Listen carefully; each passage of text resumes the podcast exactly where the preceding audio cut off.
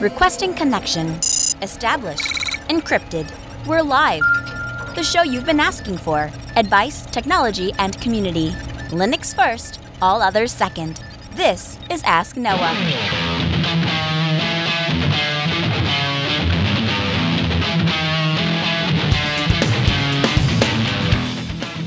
Live from Altispeed Technologies, the show that puts you, the listener, in the driver's seat because you are the content.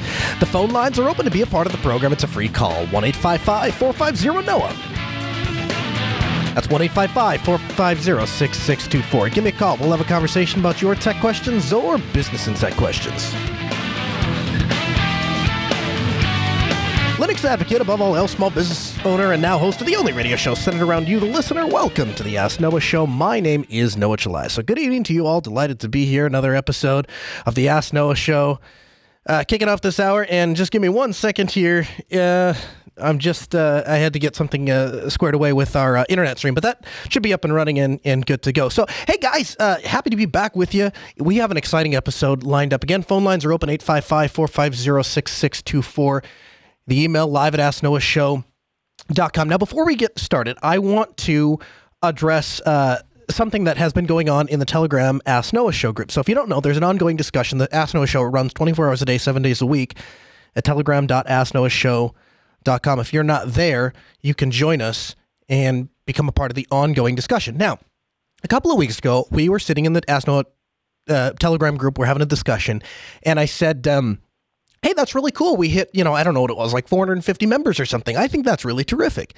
And I learned a long time ago that it's sometimes a small, tight group of really A class personalities is, is better than a, a gigantic group of, of, uh, of, of a mix. And, uh, and so I, I, you know, I didn't really care. I, it was never really a thing where I was like, well, we have to grow the group to this much. But I just thought that was cool that we had 450 people, and, and every I can I can safely say that all 450 of those people really actively contributed to the conversation and, and help each other out, and it's become kind of an ongoing tech support group and a dis- and a tech discussion, and I'm really proud of the community we've built in there.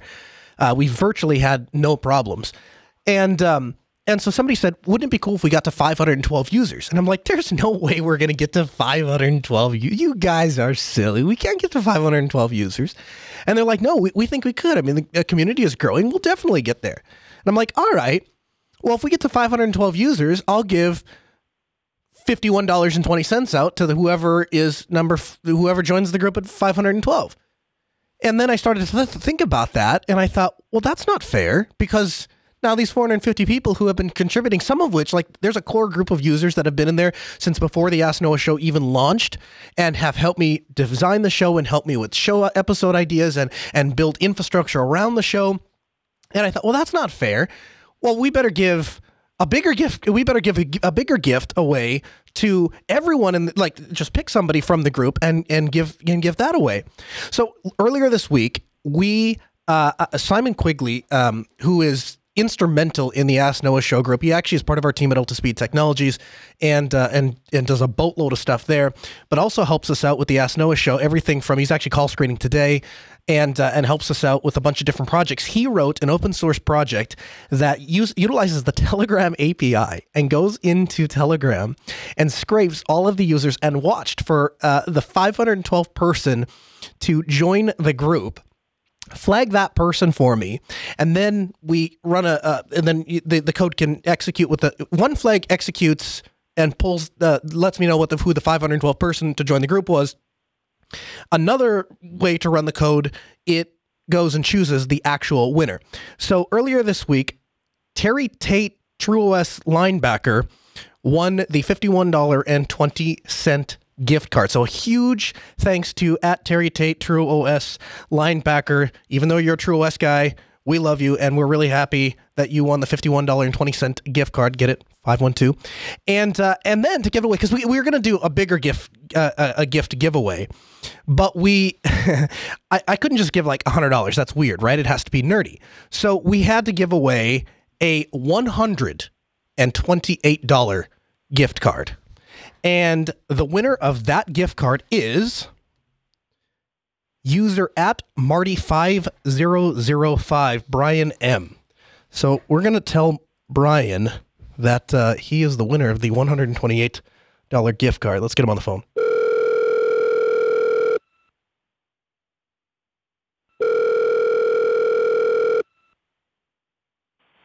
Hello. Hey, Brian. Hey, how's it going, Noah? Hey, pretty good. How are you? I'm I'm great. Hey, Brian. Uh, hey, it- sorry, go I ahead. love everything that you're doing with your shows, like the Ask Noah show. I am a avid listener. I'm I absolutely love your program. I'm so thrilled. It's an honor to talk to you. Hi, that it's an honor to talk to you, Brian. And I'm and I tell you what, if you liked the show before, and I really thank you for the compliment, you're really going to like the show after today because you just won a hundred and twenty-eight dollar gift certificate to Amazon. Oh my gosh. Yeah, you Oh, we man. yeah we did the drawing, and you are the winner, sir. So I uh, I just wanted to call and let you know personally. If you could just uh, send me your uh, email address, uh, we have a conversation going in Telegram. If you just shoot me your email address, I'll get it over to my team, and they'll get that gift card sent out to you in, in just the, the next hour or so. Holy cow. Uh, thank you. I, I I don't I I don't know what to say. Yeah. I'm normally a person that is at a loss for words, but Yeah. I, I don't I'm not sure what to say. There you That's go. Really nice, and I really appreciate it. Well, I, I, I'm, uh, we're, we're very, uh, we're very glad to do it, and we're really, really thankful that you are a part of the Ask Noah Show community, that you're participating in the Ask Noah Show group, and, and hanging out with us. That's, it's, it's, it means a lot to me, uh, as a person, you know, because without people like you, we wouldn't have a show. So thank you for what you do, and, uh, and buy something cool, and then give us a call and let us know what it is. Okay? Yeah, definitely. Outstanding. Have a great Thank day. Thank you very much, Noah. Yes, sir. Have a great day, Brian. I, holy cow. Congratulations, Brian. We're happy that you won the $128 gift certificate. Now, if you are in the Ask Noah Show group and you didn't win the gift card, don't worry because more we're going to do more giveaways. That was too much fun. That was way too much fun to let, let that just go as a one-time thing. So we're going to have to do it again. But um what we're going to do, I think, the next time we're going to roll that out with like the next series of of cool things that, that is coming for the Ask Noah show. We're looking at ways to expand the show, different ways you can get the show, and all of those things are coming up later in the hour. Now, I want to get, uh, we have a guest this hour. Uh, a couple of weeks ago, we talked about crypto miners running on a uh, pe- people's VPS getting hacked. Um, and I had never actually heard of somebody's VPS getting hacked and and, and having something happen to that. And uh, and a viewer of the show reached out to me and he's like, "Hey, hey, I've had this actually happen." Uh, and he works for a I won't give the name of the company, but he works for a place where he has dealt with this, and we have him standing by. We're going to bring him on the show. I'm just going to go to the phones and uh, and we're going to get to the callers here first because, like I said, the Ask Noah Show callers go to the front of the line. Jared, Florida, you're on the Ask Noah Show. Hello. Hey Noah, how are you doing today? Excellent. How can I help? Yeah, well, I actually had a question about um, smart houses. I hear you talk about the uh, technology a lot with Raspberry Pis, and I also hear you talk about return on investment. Yes. So uh, my question was, is be- because I live in Florida, you know, you got to deal with a lot of power consumption in the summer. Um, I was wondering if I, um, let's see, if, if I buy the uh, smart house tech that is specifically targeted for power savings, such as uh, smart outlets, uh, light bulbs, smart thermostats, that type of thing, um, am I going to actually see a return on investment, or is it going to be one of those things where it's like, oh, well, you just bought it, it makes your house cooler, but the amount of money you're saving doesn't really make up what you spent?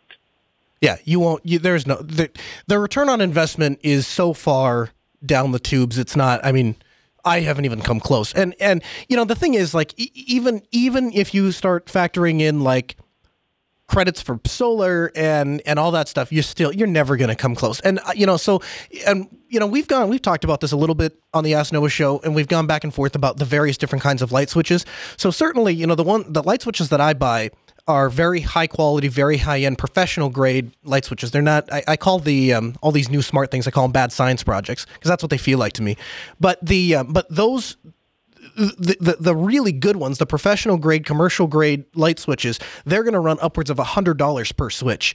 And so, you know, even if you set everything up to use the most green energy possible, so that it, like in my house, it does. It monitors when sunset is and monitors how much ambient light is coming in, and then adjusts the, you know, the the lights inside accordingly. And I have LED and all of that stuff, and it's still, it's not. I mean, it's not even close. Uh, and so if you and even if you drop down to like thirty dollars a light switch or twenty dollars a light switch, you're still. I, I mean, it's going to be years before you before you reach that break even point. Uh, so I, I don't think anyone does a smart home from the standpoint of a return on investment because it's a good investment of money. It's just it's just a nice thing to have. It's just nice to always have lights on in the house and never actually have to turn a light switch on or off. Does that make sense? Yeah, it does, and uh, th- that's why I figured. I just figured that if uh, anybody would know for sure, probably. Yeah. Well, I appreciate the call. I, you know, it's it, it we're, and we're going to talk about this a little bit later in the episode. How far do we really want to take technology? How far is too far? And in fact, later this week, uh, you're going to hear if you if you guys follow our other show, User Error. It's a show that comes out on Fridays. Lately, uh, the Beard and I have have have uh, have done a couple episodes, and uh, and we talk about that. How far is too far to take your technology? And uh, we're going to talk about that a little bit on today's show because I it's it's funny how like when it rains it pours like one conversation comes up about technology in the last week and then I'm like that's a little bit too far and then another one comes up and then another one comes up and then another one comes up and it's like pretty soon it just it just gets crazy. Alex, Jamaica. That's cool. I don't know if we've taken a call from Jamaica. You're on the Ask Noah show. Hello. Hello Noah. How are you doing? Excellent. Thanks for calling. How can we help? Um, yes, um, so it's my second time calling. Um, and basically, uh, the last time I called, I was just giving you an update um, how we in the Caribbean are using open source technology. Oh, And yeah? This is just another one of those updates. Please, yeah, let, yeah. Tell me, tell me about it. Yeah. Um, so here in Jamaica, um, we've we've been using open source technology, especially the government, um, to drive new products. Um, and there, there was a recent announcement that was made. I'll be posting it in the chat in a few.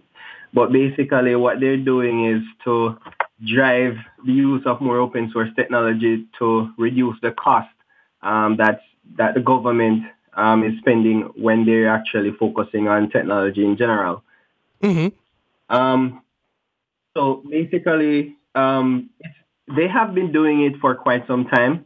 Um, the, the, there was a research done in 2016, if, if I'm correct, Okay. and it was an open source research. And what they found was that they can drive the cost over um, a, quite a lot, actually, when they actually use open source technology. And so I find it to be a really interesting news. And some of the products that we actually have that uses open source technology are most of the government websites. Um, those are built using either Drupal, WordPress, or some some versions of that sort. Mhm. Um, there is also a learning management system, the library learning management system, that's built um, on open source technology, similar to what Moodle uses. Um, and there, there, there are quite a lot of products around um, the country, and and so this is a very good step in in that regard. And it came right after um, Munich. I'm not sure if I'm pronouncing Yeah. it correctly. Yep, yep. In Barcelona, Yep. um, they're pushing for open source. And I just I just want to read um, one of the quote that the Minister of um, Science and Technology Okay. um, his name is Honorable Andrew Wheatley, what he said um, regarding, he was basically making reference that uh, Microsoft, IBM, and other proprietary software vendors by saying, for a very long time, we have been confined by the strictures and high costs of the license regimes of proprietary software offering, and we will know, in keeping with the goals of the Vision 2030 plan, make the move to unleash the innovation, innovative capacity of our country by leading, by leading the way in the adoption of open source platforms. So That- that's just one of the excerpts from that wonderful article. So I'm just giving you guys an update on that. Yeah, that's uh, well. First of all, thank you very much, Alex, for calling in and, and giving us an update on that. And you know, you are really lucky to have leaders in government that are actively thinking about those things, asking those kind of questions, and are willing to keep their minds open to those kinds of answers. Because if if our government, if if the if if the entire U.S. government functioned like that, where uh, where where we were, you know, putting open source first and people's tax dollars first and stuff, I think we'd all agree we'd live in a much better world. So thank you very much for the for the call. And you know, Alex, I, I do now that I now that I, I, hear your voice and I hear what you're talking about. I do remember uh, speaking to you earlier. And if you ever want to come on the program as a instead of a caller, if you want to come on as a guest and talk about what is going on in Jamaica, man, we'd love to have you. Just send an email to live at asknoahshow.com and uh, or if you want, you can call customer care uh, during business hours 866-280-1433. Uh, that's Altispeed Technologies, and just call and say, "Hey, uh, Noah was said he'd like to have me as a guest. We'd love to have you and, and chat with you more." Brian is calling. Oh, Brian from Philadelphia. Brian, who won the gift card. Hey, welcome back to the program. Hey, how's it going, Noah? Pretty good. You decided what you're going to buy, huh? Yeah. Well, so I've actually given some of the money back to you. Uh, you'll see that later on. Oh. Um, I just made a donation to to you guys because I really do love the Ask Noah show. Um, and then I uh, I actually run a small business, so I'm going to give um, a little bit of money. To, I'm going to put a little bit of it towards my wife to keep her happy, and then uh, I've actually I'm going to reach out to a couple of my um, like church clients, and uh, I'm going to give the money to one of them. Oh, good so. for you! I, I like that. That's great. So it's it's a pay it forward kind of a thing. Yeah, yeah, very much so. Um, I, I'm a finance person by by trade, um, and then a, a tech guy by night. Um, and I have this small company that's been growing for the last like year pretty rapidly. So um, yeah, I've, I've, i've really want to try to reach out and branch out and help others. I just enjoy the feeling of like helping people. It's like it's almost like a rush. Like yeah, I get this this feeling of excitement every time that I see somebody switch to, and it's it's what's amazing to me is when they see how much stuff that they can use that's free, like free as in freedom, like doesn't lock them in. Like the one of my clients said to me the other day, Brian, I can't believe that I can just switch from Ubuntu to Mint, and the Ubuntu people aren't going to get mad at me. Yeah, right. I said, I said to the guy, I'm like, look, we've been, I said, you've been giving Ubuntu money for the last year and a half. So they're not angry that that you left because they got they got some money from you in the in the meantime. Now yep. he doesn't know that his money was actually coming through me, but um, yeah, I mean it, it's it's yeah. it's one of those things that like you know you pay it forward to other people, and um, that that's what I love about the Linux community man, you I couldn't have asked for better. I couldn't have asked for a more ideal person to to have uh, you know luck of the draw, and it wasn't luck of the draw by the way. It's a GitHub.com slash Altispeed Technology slash Ask Noah Show giveaway. If you want to audit the code and make sure we did it fairly, you can do that. But but yeah, no, thank you very much, Brian, for calling back in and letting us know. And I I, I think that's absolutely great. There's one uh, one other thing I wanted to mention, uh, if you don't mind. No, please. So I'm actually on my way right now to uh, my local Linux lug. If you are a Linux enthusiast and you're trying to get into to Linux and learn more, uh, the Linux lug is the best way to do it. Um, I've I've only been running. I'm I'm a newbie to Linux. I've only been using Linux for about eight years now, but um, mm-hmm. going to the Linux lug has been a game changer for me. Um, like I said, I have a finance background, so I don't really have an IT background but the people at the lug have been so helpful and have been so great in helping me and helping me grow. Um, and it's been great that I've been able to help them as well. Um, and it's one of the things I look forward to each month. Uh, and if you are new to Linux, or even if you're an experienced Linux user that wants to help some new people out, um, the Linux lugs are, are really, really awesome. Yeah, we need to do an ep- I, I need to do an episode on lugs and, and feature some of them. Maybe we'll have you back in the program. You know, it's it's it's it's really refreshing to hear you say that because when I got started in Linux, there was nobody to help me, and I looked for it and I didn't find it. And the communities that I got involved with online at the time were very crass and very um, unwelcoming and it and it, it it's it, well, it's interesting because I fought through that, uh, and I and part of it is just I have thick skin. Part of it is I don't really care what pe- other people think, and part of it is I'm a I'm a, I'm a, I'm a, I'm a, I'm a, I'm a fairly confident person to begin with. So it, all all those things kind of added up to it. Really didn't matter for me, but looking back on it, I could see how that would be really off putting to somebody. So to hear people like yourself talk about those things so selflessly, it really it really uh, it really exemplifies to me that I am part of the right community and it, this is why I like doing this show, and this is like I like being involved with you with you people. Yeah, I, uh, when I first started with Linux, I just I didn't know what I was doing, so I just said, "Oh, I'll try the most popular distros in or, in alphabetical order from A to Z." and Arch was the first one I started with, and it was Jeez. a nightmare. Yeah, I bet. And when when I reached out when I reached out to the to the different people that were in like the community, I was like, "Hey, I need some help running Arch." And the person, the first person, like responded to me and says, "Stop running Arch." And I was like, "Oh, all right." Like that, that wasn't exactly the most motivating thing, but uh, eventually someone pointed me to Ubuntu, and I, I went from there. But yeah, thank, thanks again. I'll, I'll get off the phone so you can get to the rest of the callers. But I really do appreciate all your help, and um, yeah, I look forward to listening to the rest of the show.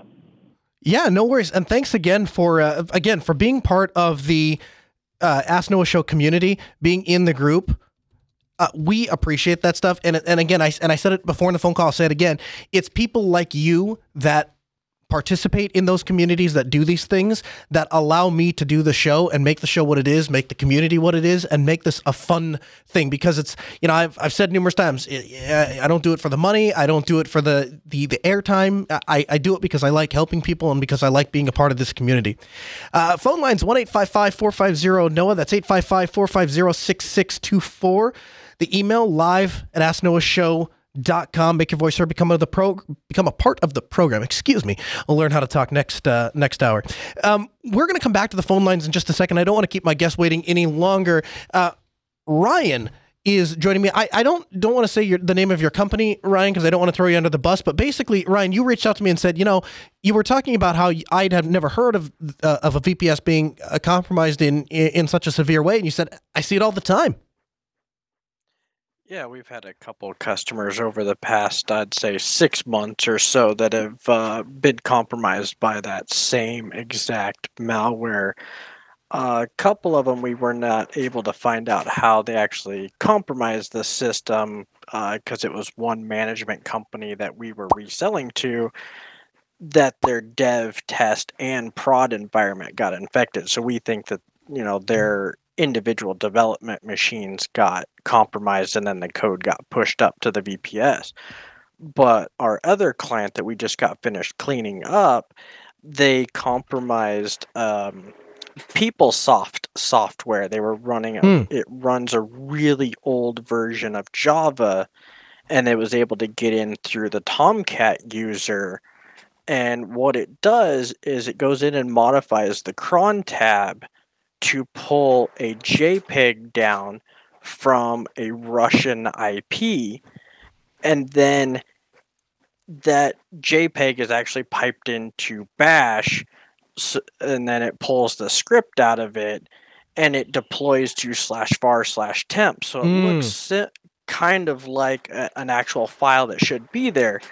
But then where it gets interesting is depending on the vulnerability used to compromise the system, it actually mimics uh, services that are normally running on the instance. Okay. Now you you you work for a company that manages other people's VPS. Is that right? Correct. We resell uh, or we purchase Amazon Web Services and then we resell it out to clients as a managed cloud provider.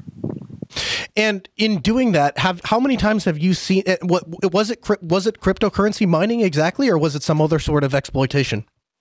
Uh, it was actually crypto mining. Um, it it actually uh, probably cost this company close to hundred thousand dollars over the last few months. Because what it was doing is it was maxing out the CPUs on these boxes and causing the auto scaling to kick in and start spinning up new instances.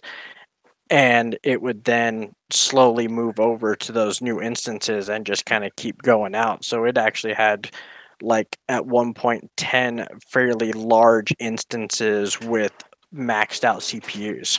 And you've seen this not just on one on one instance, but you've seen this uh, repetitive. It sounds like.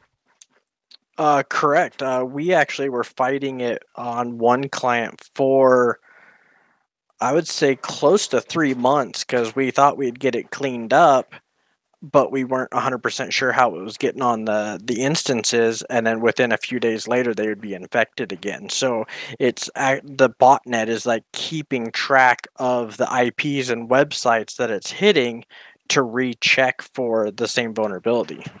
Now, what is the process of going through uh, a suspected VPS to actually detect this stuff? And like, how does somebody know if their VPS has been infected? And what do they do about that? So how we found it was our monitoring tools kept alerting for high CPU usage, so we would log in and look to see what's using up the CPU on this instance because normally it'd run about 20 to 30% utilization. But we started noticing some boxes running at 100% CPU for hours on end. And we could, you know, couldn't figure out why because looking at the services, they all looked like they should be running. Uh, for instance, one of the servers was actually the mining binary was named SSHD. So I logged into this box and I'm like, okay, why is SSH taking up 100% CPU? So I killed the process. It came down, logged off. Five minutes later, we got another alert for that same box that the CPU was maxed out, logged in, and SSHD was taking up the uh, all of the CPU again. So I started digging around and searching the hard drive for SSHD and noticed there was a slash var slash temp slash SSHD. And it's like, wait a minute, SSHD does not live, the binary does no. not live in that path. No, yeah. Interesting. So then I, oh, so then I started digging into the cron tab and looking, and it's like, wait a minute, why is this you know, W getting a JPEG from this random IP address and piping it into SH. So then we started digging into the IP, find it's a, a Russian based IP, and then start digging through the var slash temp folder and find config files pointing to a crypto wallet where it was, you know, sending what it had found. Interesting.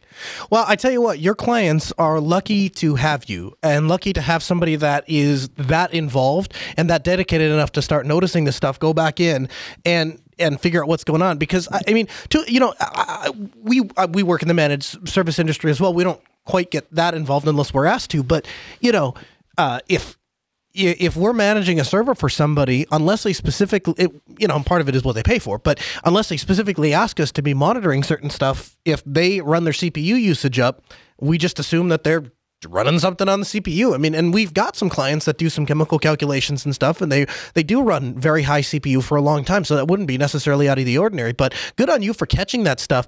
And uh, yeah, what I thought, what I had never heard of, and I'd never met anyone that had had had actually been affected by a you know, basically hacked and then crypto mined. And and here you are, and you've seen it numerous times, and you have a process down to find this, identify it, and then uh, get rid of it. And you, you've been successful in mitigating it uh, since that point. Like now that you know what you're looking for, and and you have a process down, I would assume all, all of that has led to keeping that uh, the the uh, crypto mining off of your clients' machines. Yeah, so far uh, it's been about five weeks or so now, and we haven't seen it come back up on any of our clients. Uh, I originally found it the first time back in June, and then I'm the one that actually wrote documentation for the company for the other techs to what to look for and uh, how to try and mitigate this in the future. And mainly, it's just keeping Java patched as far as we could tell. Sure. And then, uh, for instance, that we have a couple clients that do um, prediction uh, algorithms for insurance companies. Uh, I can't mention the names, but they actually use upwards of 100,000 core hours on a night. So we wow. actually have to we have to be pretty diligent on keeping that under control because they're expecting, you know, they need this rather large workload completed within a certain set of time. And if any one of those execute nodes gets compromised, it could really affect their budgeting and stuff for the next day and stuff like that. Sure. Sure. Well, thank you very much, Ryan, for coming on the program. We really appreciate it. If people want to find out more about what you're doing uh, and uh, and you know and follow you on social media, that kind of thing, do you have a do you have a place for them to go?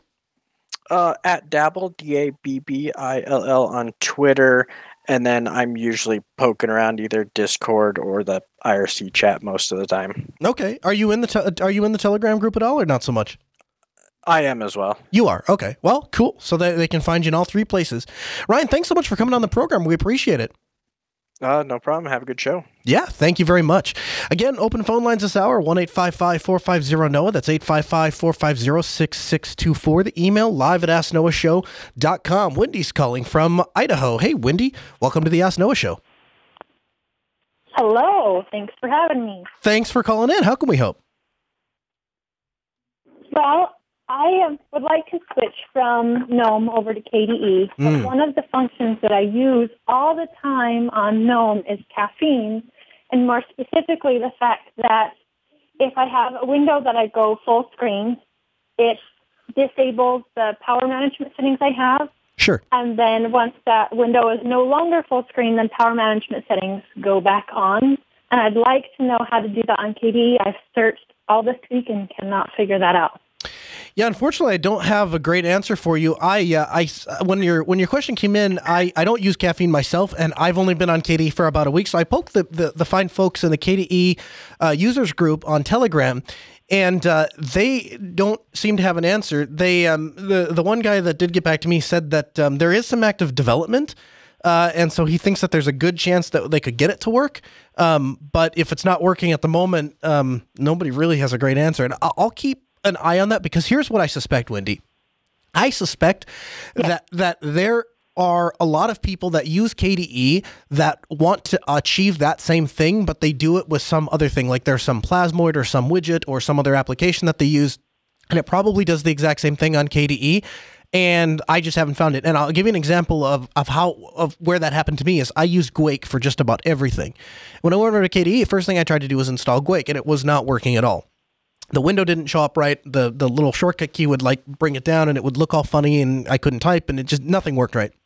And then I found out there is a a a, a program called Yorkwake Yorkwake Yo. I don't know how to pronounce it, but it's basically Quake, and it does the exact same thing as Quake, except it's specifically designed for KDE, and so it works really, really well. And that's what I've been using, and I haven't had a problem. And it's just a matter of kind of shifting to KDE. And uh, the more I use KDE, the better I'll be able to answer those kinds of questions. But unfortunately, I don't have an answer for you right at the moment. Chat JJ4884 in the chat room says we might check to see if there's a snap available. So I'll uh, I'll take a look here uh, in just a little bit, and we'll see if I can find a a snap for that program. And actually, yeah, it does look like there is a snap version of caffeine. So, uh, Lindy, I'll throw a link to that snap in the show notes, and uh, after the show, you can you can pull those down. Uh, just go to podcast.asknoahshow.com, and uh, you can you and I'll have that link for you. Uh, and we could try to install it from the snap version, and I'll try that on my. I have a test machine on the bench at home, and I'll I'll give that a shot and see if caffeine works because that would be uh, that would be a really useful program for a lot of people. Like I said, it doesn't really fit my use case. I just shut all that power management stuff off because I'm on my computer all the time. I never, there's never a time when I don't want it to go to sleep, or when I do want it to go to sleep. Yeah, that's it.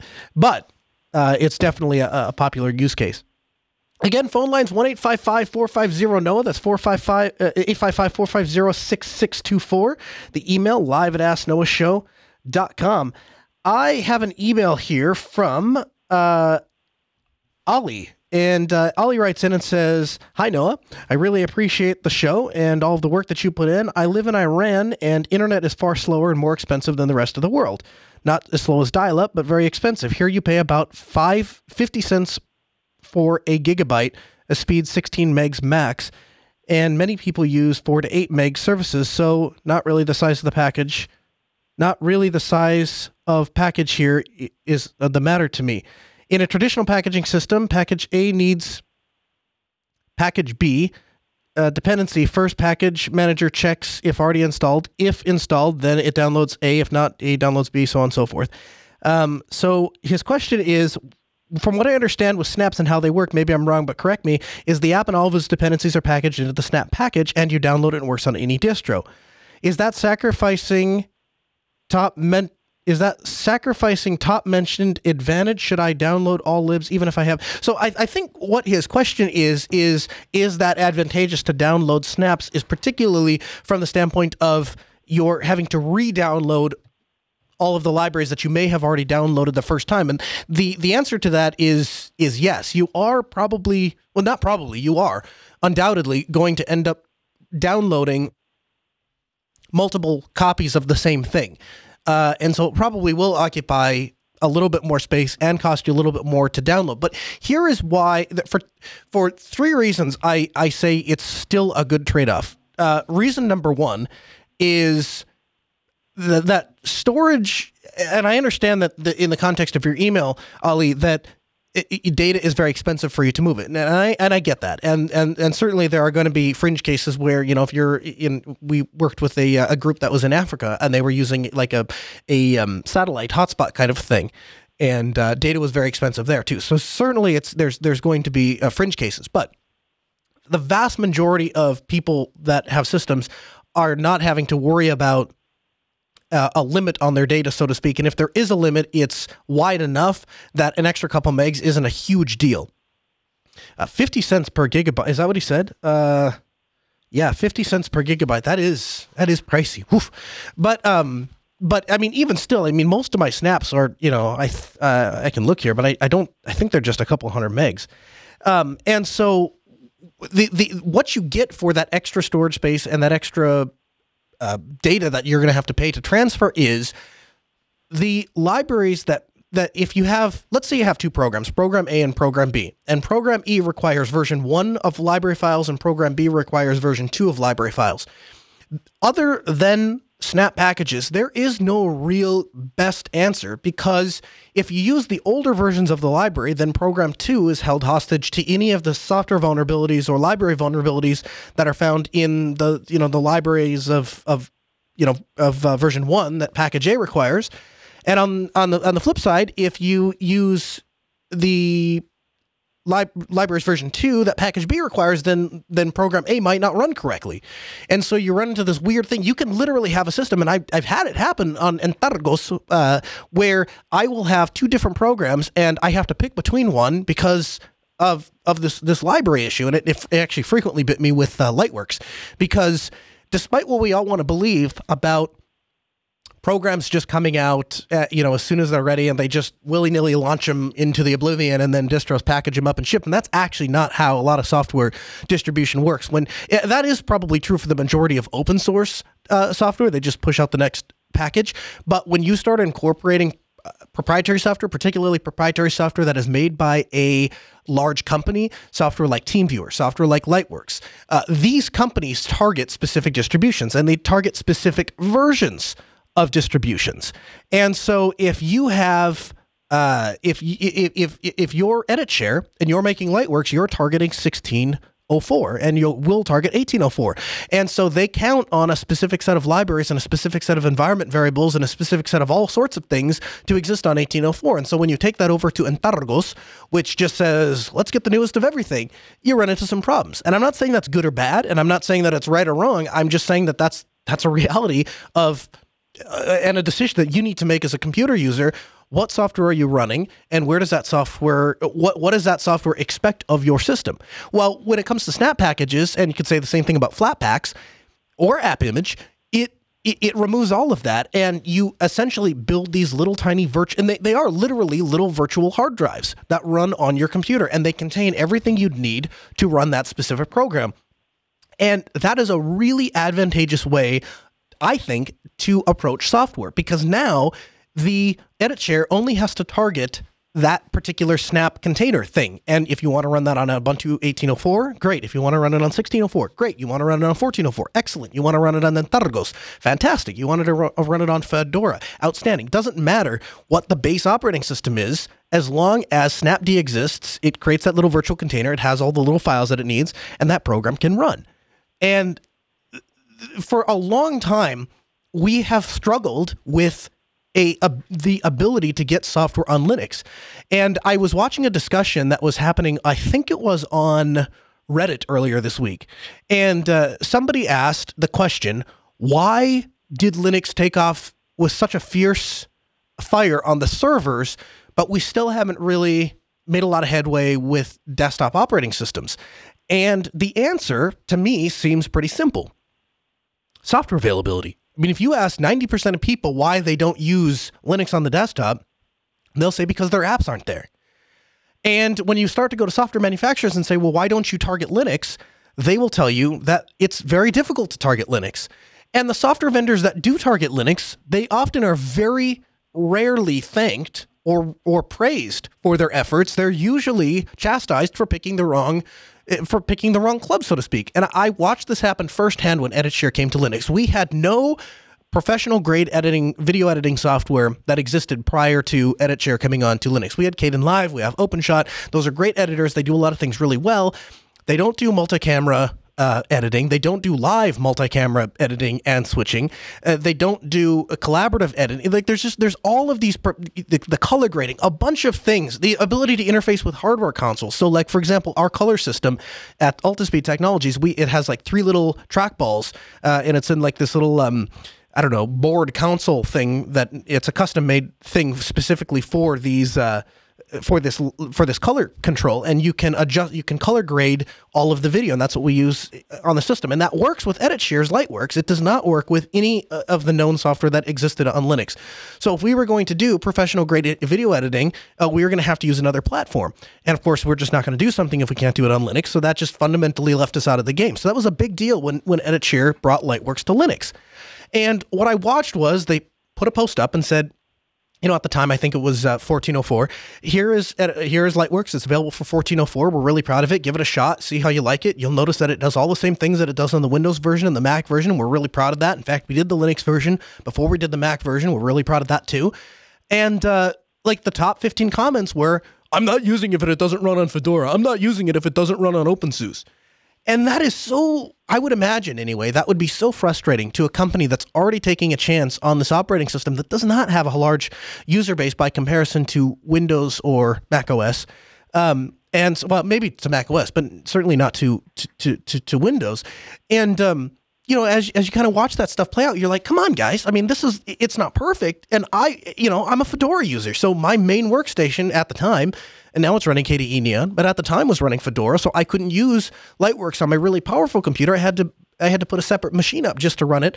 But it's the first step. And of course, now EditShare has come back around and they officially support Fedora as an RPM based distro. They su- specifically support Ubuntu. So they've been a good community member and they have made progress and made things better. Uh, and so we should be thankful for that. But it is frustrating to me to watch that happen over and over and over again. So the, you know, we'll dive into snaps. I'm going to get uh, somebody like Alan Pope on the program or Martin Wimpress, somebody who can explain it from start to finish better than I can. But snaps are snap packages are a really a really good thing and really should be embraced by the Linux community. And uh, I've uh, they're not perfect. Had a couple rough edges, but I have been able to run software that I fundamentally couldn't run on my system before. And Canonical is working night and day just uh, above and beyond anything that could ever be expected from any company to get big names to port their software and package their software into snaps for you. So you should be really thankful. If you're a person that wants to run Linux on the desktop, snaps are your friend. Snaps are your friend. And so is Electron, by the way. But that's a uh, that's a discussion for a different time. Again, open phones 1 450 NOAH. That's 1 450 6624. The email live at asknoahshow.com. The past, I, I, would say about the past uh, five days, I have been like inundated with people contacting me about uh, new cloud connected technology, like technology that goes more invasive than ever. And um, it's, it, it, well, the the two big ones that came to mind. I actually started before this, but they're not that interesting. The the, the two that really stood out to me is uh, Apple launched their HomePod this week, and so a bunch of people are getting them and they're unpacking them and playing with them and saying, "This is a really cool product, and it does a really good job." and it sounds really good, sounds better than we expected, and the potential for this is amazing. And it was Chris actually that pointed it out to me, and he said, you know, it's amazing. It really is. Like the technology and the thing, it's really incredible. However, it's also equally scary because if Google gets its hands, and they will, when Google gets their hands on this piece of device that can play music at incredibly loud volumes and still have microphones that can capture even the smallest of sounds, you turn that with a always listening omnipresent device that's inside of your house and the data that you can collect from that is absolutely terrifying. And uh, then about uh, uh, well, sh- shortly before that, the thing that kind of kicked this whole thing off is, as some of you know, my dad is a physician, and um, he is the kind of physician that likes to push the envelope. If I'm the guy that pushes the envelope with technology and I don't I, I buck the norm when it comes to the technology world and I, I use what I think the technology of the future is going to be rather than the technology of today, which is of course Linux.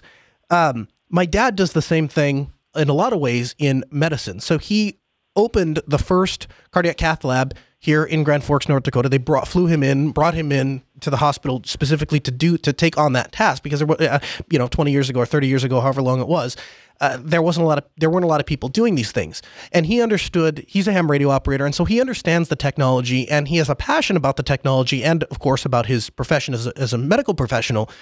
And so he kind of went in and said, we can use computers in this way and we can use technology in this way and we can use digital technology that way and, and we can do all these things and, and, and, and we can push the envelope forward.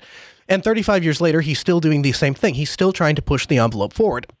And he's attracted the attention of a lot of pharmaceutical companies that are coming to him with breaking cutting edge technology that isn't widely deployed other places in the country. And he's had a chance to try some of these technologies out. And they ask him to be uh, one of the, you know, some of the, f- one of the first physicians to implement a lot of this new technology. And one of those, uh, pharmaceutical companies, and I did talk to my dad about this before I came on the program to see that I could I could talk about this on the air. He says I can. Uh, is St. Jude Medical and St. Jude Medical? If you I think I can say this because I'm not affiliated with them or uh, or the, the medical industry, so it doesn't matter what I say. But I have seen what other pharmaceutical companies offer, what the competitors offer as far as implanted devices, implanted cardiac defibrillators, and implanted cardiac monitors, stuff like that. St. Jude has always been at the head of the curve, and uh, our rep Scott Wareham is a fantastic guy. I'm, I'm proud to call him one of my friends. Uh, he's uh, always pleasant to talk to. Uh, very very well informed, knows his stuff, and he was showing me a new piece of technology that they have come out with. Now, just a couple of uh, months ago, he was showing me the latest thing that they had, which was this device that you put inside of your home, and it pairs to your pacemaker or your cardiac defibrillator or your cardiac monitor that's implanted inside of your device or your body, and then it connects either to Wi-Fi or through a POTS telephone, or they have a little LTE dongle, and will transmit live data back into the cloud into their system, and then my dad can log in through a web interface and generate PDF reports or get alerts about the patient. All of that stuff is happening. And really crazy cool stuff to a certain degree. But this week he came and he showed me the latest piece of technology that they have. And it is this, and I have it here. Well, it's a demo, obviously not the real thing, but it is a, it looks like a, I'll, I'll, I'll tweet a picture if you guys want to see it so you can see exactly what this looks like. It's very difficult to describe, but it basically looks like a little flash drive, a flat, a very thin flash flash drive and what they do is they make a small incision in the fourth intercostal space, and they take this device that kind of looks like a almost like a plastic syringe, except it's flat, and they stick this plastic device into the into the chest cavity and push on the plunger, and the plunger presses this small little USB flash drive looking thing into your body. And then they pull the uh, syringe like thing out and put a couple of sutures on it, and that's good to go. Now, to put this in perspective for you, it, it, the, all of the other implanted devices that I'm aware of that my dad puts inside of people involves him putting wires into various parts of the heart and cutting a pocket open in the chest to put this actual device. Uh, and you know that's modern day technology. Years ago, they actually, I believe, had to cut your whole chest open to, to do a lot of this stuff. So it, it's it's come a long ways. But now they've literally gotten to the point where you can make like a half inch incision and put this little this little USB looking thing in inside of you. And I asked him, I said, well, what does it do? and it does all sorts of uh, biometric monitoring and, and and and takes measurements and stuff of your heart and how your heart's beating and all of this stuff and you pair it with an app that you download from the Google Play Store. You download the Merlin at app, uh, Merlin at Home app on your Android phone, and pair it to this bl- Bluetooth, like regular Bluetooth, that pairs to this device that you implant inside of your body. That well, that they implant inside of your body, and then it collects all of this data, transmits it over Bluetooth to your Android smartphone, and then sends it up to the cloud. And when I heard him talking about that and explaining that, the geek inside of me is like, this is really cool. I think this is a really fantastic thing. I think this has a lot of potential. And you know, certainly if it saves somebody's life, I think that's really neat. But I have to ask, is this going too far? Have we gone too far? Like, we're pairing our smartphones with our bodies. So I started to do some research on this and I started to look in to how many people are doing this? How many people are are injecting devices into their bodies and pairing it with their technology and then storing that information on the cloud. And I came across some pretty scary things. First of all, it does now now okay, there's a disclaimer here. As it relates to St. Jude Medical, they are governed of course by all of the medical stuff because it's a medical device and all that. However, however, the vast majority of these biometric uh, uh, computers that that uh, crunch all of this data and send it up to the cloud are not governed by any government body. The data belongs to whatever the company that sells it to you. So if you buy a Fitbit or if you buy a uh, a, uh, a, you know an Apple device or whatever, all of that stuff belongs to Apple now, or, or or Fitbit or whoever, or Google or whoever else. Now, some of the devices don't. They claim that they don't transmit it up to the cloud. So there's, I mean, that's that's worth being taken into consideration. But at the end of the day, the legal ramifications are that data is owned by the company and they have no requirement to delete it and they have no requirements on who they can or can't share that stuff with. And uh, I, and so as I as I dug into this further, I found that there is an entire community of people that are injecting technology into their bodies. There are people that are injecting uh, like eight megahertz RFID chips. It's common to do it right between the thumb and the index finger, and they'll unlock doors or uh, unlock their phone with this RFID chip that is inserted into their hand, and they call it biohacking. And uh, and th- this com- online community of biohackers, they they find all these different technologies, and a lot of it is do it yourself because there's obviously not a lot of mainstream support from the medical community, except highly forward thinking companies like this St. Jude Medical that I was talking about. But the um, but the, the these these biohackers research and build technology that you can put into your body. There was uh, one example that a guy he was out with his grandfather, and uh, they were shooting shotguns in his backyard. And the guy wasn't holding the shotgun correctly and inadvertently, um, one way or another, damaged his eye and it had to be removed. And so he has an empty eye socket. And uh, he is a film producer. So he, uh, part of this biohacking community that I've, I've now started to get involved with, it, it built this camera that is battery powered and has a tiny little micro SD card uh, well, there's two parts of it. It has a little transmitter, and then on the receiver has a little micro SD card and a, and a, and a screen and all that, and a recorder. And um, he he inserts this this eyeball that looks very much like a human eye into his empty socket, but it's actually a camera that he can live stream and record with.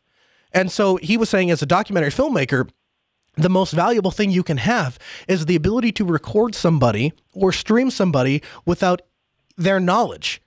And as I'm watching this happen, as I'm watching people biohack themselves, I am, I mean, I'm awestruck in a lot of ways because as a geek, I think it's really cool. I think some of this stuff is really interesting. I think it would be nice if I could go and capture everything that I see. And later on this week in User Error, we're going to talk about this. Rikai and I talk about how this kind of technology can be abused. How far is too far? And that's what I want to ask you, the Ask Noah Show community. How far is too far? Would you inject a Bluetooth device into your chest and pair it with your Android smartphone and have it send the data up to the cloud? And then have your doctor have access to your body, at least the statistics of it, I- anytime? Is that is that a good thing or is that too far?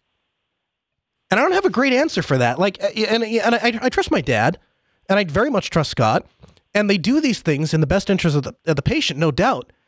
But as a person who is has always traditionally been at the cutting edge of technology, I I draw the line far before we're pairing my my Android smartphone with my uh, with this injectable device.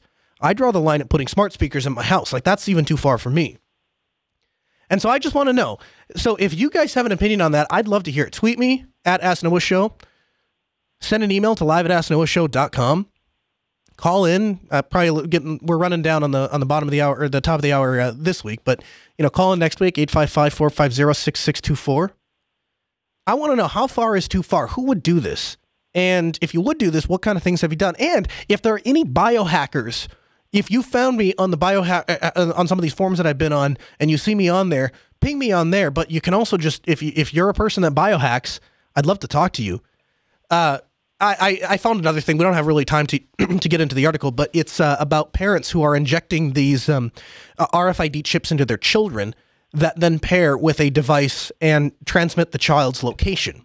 And so, if the child is ever kidnapped, it can it can transmit a panic signal and pair to a or I don't I don't know exactly how it works. If it connects to a uh, if it has to be in range of a smartphone or if it just connects to a Wi-Fi, I would imagine the radio isn't strong enough to to connect to a to a Wi-Fi access point. But it but the parents are injecting their children with these things.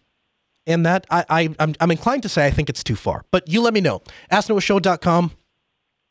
Click on the contact button or the email button and, and let me know. I'd like to know. Has this gone too far? Blogs.neon.kde.org headline Hiding Neon LTS Edition. With the new Plasma LTS came an update to KDE Neon LTS Edition, and lots of people are asking which edition to use and what the difference is. This caused us to review the purpose of the LTS, and as a result, we've hidden the LTS from the downloads page. The only difference of the LTS edition is that it stays on Plasma's LTS release, but apps and libraries still get updates. This doesn't fit well with the main use case of an LTS, which is it only gets bugs and fixes and no new features. Further, we test Neon LTS edition less than any other edition, so it's likely we'll miss more problems with what the world would come to expect. Now, when this first came out, I forwarded it to Chris and I said, check this out. Uh, and he asked me, he said, What do you think about that? And I said, You know, I don't really want to manage my computer, if I'm being honest. That's, you know, the, it's the old saying, the, the shoemaker's kids have no shoes. I don't want to manage my own shoes, or, well, my own computer. I would actually rather it just work. And so, so far, and I'm only a week into it, so I mean, take this for what it's worth. The KDE Neon community has proved to me so far that they manage their their distro and their software packages and test to a degree that I never have to really worry about things. And so I trust them. So if they tell me you don't need the LTS, use this other one, I take that at face value. I'm perfectly okay with it. So just a small little thing. If you're on KDE, apparently don't go for the LTS. I'm going to be transitioning off the LTS. Every system I install forward will not be an LTS. Chris and I had a rather in-depth discussion on smart speakers and I'm going to be honest with you, they're not for me. If I'm buying a speaker cabinet, I want it to have a positive and a negative so I can pair it with the amp that I want to use. But I have been, I understand that they're a reality. And uh, we've been working with a, a, number of providers to make it so that you can just tell Alexa to play the Ask Noah show and she'll play the live show. And then if the live show isn't on, then she'll play reruns. And that it just, it's not working. Like there's really, there's no way that I, I we can find to do it without having to specially write a skill. And um, so we just, we accept that and uh, we're going to take the Altispeed the Altispeed uh, solution of of finding cost cost saving solutions that don't sacrifice quality but get the job done. And next week we are going to make it so that you can stream the show live on your Amazon Alexa. We'll have more details how to do that later this week. So make sure to keep an eye on the Twitter sphere. Did you guys know this show is available as a downloadable podcast? That's right. To subscribe to the feed or download the latest episode, visit us online, podcast at ask asknoahshow.com. While you're there on the Ask Noah Show dashboard, make sure that uh, you let us know if there's a way we can improve the show. Head over to asknoahshow.com slash better and let us know how we can make the show better. Join the ongoing discussion at telegram.asknoahshow.com. And uh, of course, to get the latest, follow us on Twitter at Ask Noah Show. Oh, and real quick, before we run out of time, I got just a couple minutes. We can get through this real quick. The Ask Noah Show Distro Elimination Challenge. Uh, this week, we pitted KDE Neon versus Linux Mint. And Linux Mint won 54% to 45%. Again, that was not what I expected, but we report as they come out. This week, we are going to pit Antergos versus Manjaro. And I'm interested to see this because I've never really understood the, the uh, appeal of Manjaro myself, but I know that there's a lot of you out there that are using it. And so I, I'm interested to see which one would you guys choose if you had to choose one or the other which is the better one? For me, Manjaro always seemed like it's trying to thread a needle that doesn't exist. Like you want the latest version of Linux, you want the latest version of software, but you also want it to be like super, super, super stable and not break.